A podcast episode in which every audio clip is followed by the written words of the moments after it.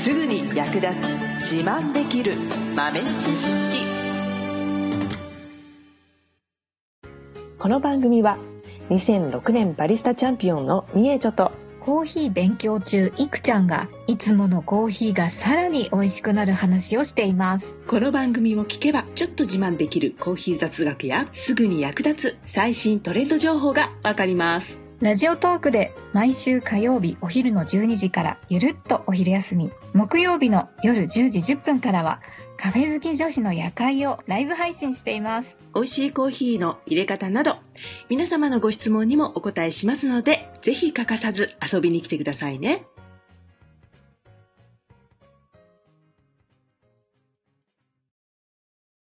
みちょ先生、はい。寒いです。寒い寒いなです。寒いからぁ。うん。コーヒー飲んで温まりたいなってう思っん。てたんですけども、うん。なんかコーヒーが体を冷やすっていう話も聞きまして、はい。でも寒いから飲みたいんですけど、どうん。うしたらいいんでしょうか飲んでもいいでしょうか寒い。寒い時は飲もうぜ。遠慮なく飲もうぜ。温まろうぜ。温まっていいですか飲みたい。もう飲みたいと思ったら飲み時ですよ。よし。ああ、よかった。そう、よく言われてるんだよね。コーヒーは体を冷やすってね。 うん。うん。何なんですかあれは。何なんですか一番よく言われてるのは、コーヒーって取れる場所が南国なので、南国のものは暑いからはい。体を冷やすようにできてるみたいなね。ああ、それか。そっちなんだ。うん。っていう説なんですけど、はい。いやでも、コーヒー豆取れる場所、確かに、あの、産地としてはね、赤道に近い場所が多いですけど、はい。山なんだよなーって。 山の上なんだよあなあ、結構寒暖差あるね、みたいな。そう。で、気温で言うと、まあもちろん寒いのはダメですけど、はい。暑いのもダメなんですよ、コーヒーって。なので、あの、赤道直下の国とはいえ、標高が高いところで取れるから、別に毎日30度超えるような暑い場所で栽培しているわけではないんですよね。うん、うん、うん。なので、その、単純に南の国で取れたものだから体を冷やすっていう考え方は、ちょっと、まあ、うーんと、信憑性はないかなとうーうんんそれはあんまり関係ないかなっていう感じです。うんうんうんで、まあ、確かにね、あの、夏が旬の果物とか野菜とかは、体を冷やすって言ったりしますけど、はい。まあその辺は多分そうなんだと思うんですけど、うん、栄養価的にね、うん、うん。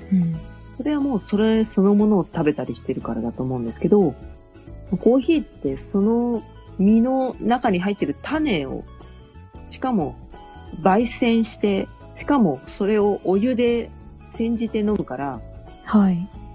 たとえ果実にそういう体を冷やす栄養素というか、作用があるものが含まれてたとしても、それはがいそのコーヒーっていう飲まれる液体に含まれているかっていうと、かなりその可能性は低くなるよね。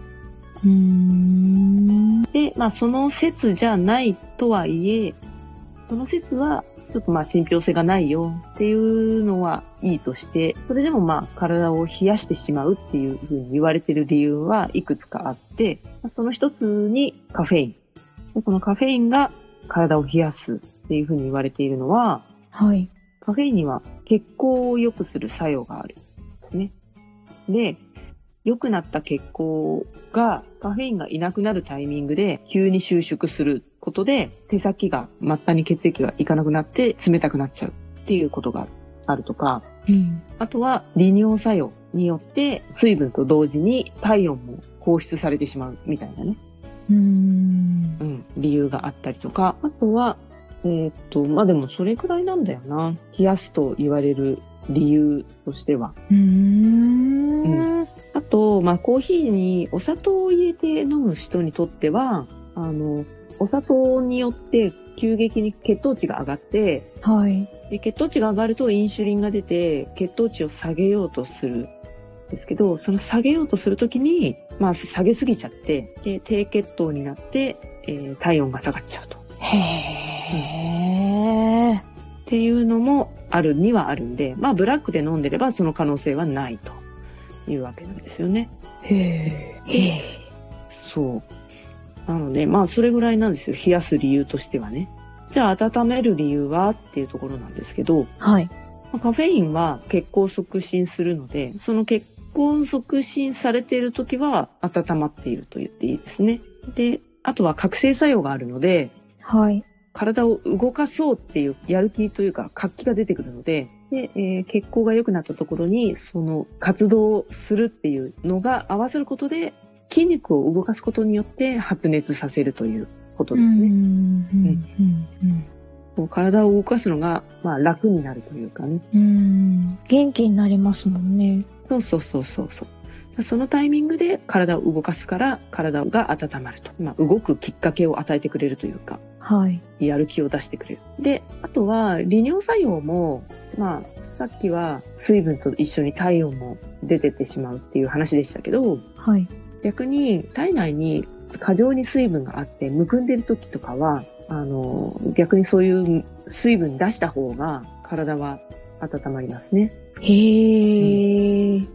だから、水代わりに、あの、コーヒー飲んでる人とかだと、ちょっと利尿作用の方が強く出ちゃって、脱水になっちゃうんですけど、まあ、程よくいろんなものから水分を、ね、あの、取っている場合は、果物の水分とかは体に溜まりやすいので、そういう溜まった水分を、とか、老廃物を追い出すための、えー利尿作用を利用するっていうのは、これはありなんですね。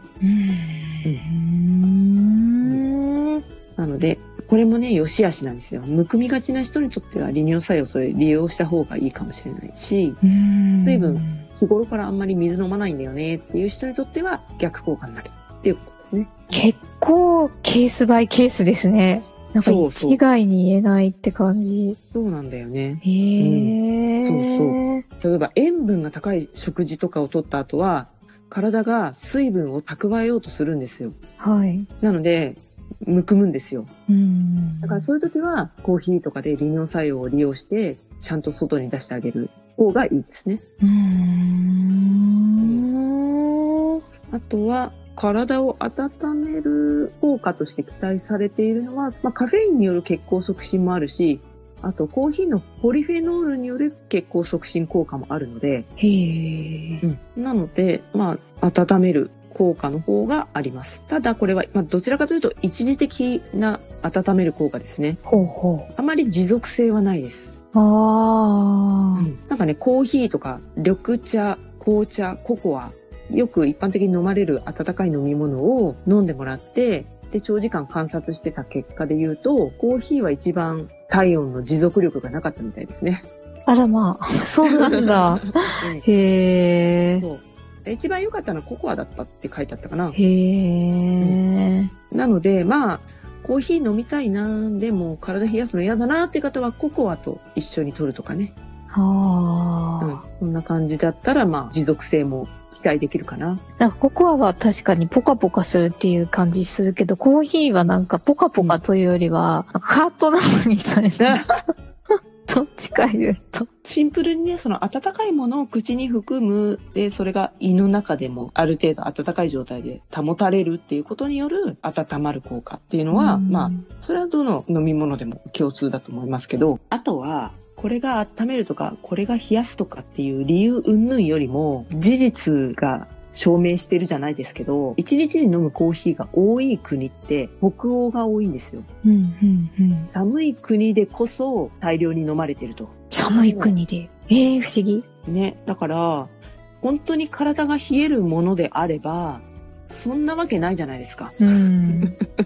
なので、あのー病は気からじゃないけど、 まあ、あんまり思い込みで、体冷やすからコーヒー飲まないとか、いうことは深く考えなくてもいいんじゃないかなとは思いますそっか。その寒い国で飲まれているからとかもそうだし、まあ単純にコーヒー業界冬場の方が業績いいところが多いから、ああ、そっか。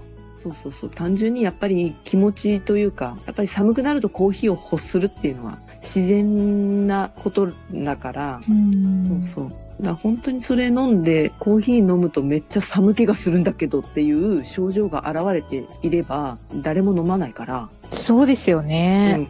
うん、そうそうそう、うん単純に温かいものを飲めば体は温まると。うん。うん、で、まあ、その温かい効果を、まあ、持続させたければ、まあ、そういう温める効果のあるものと一緒に取ってもらうっていうのはいいかもしれないね。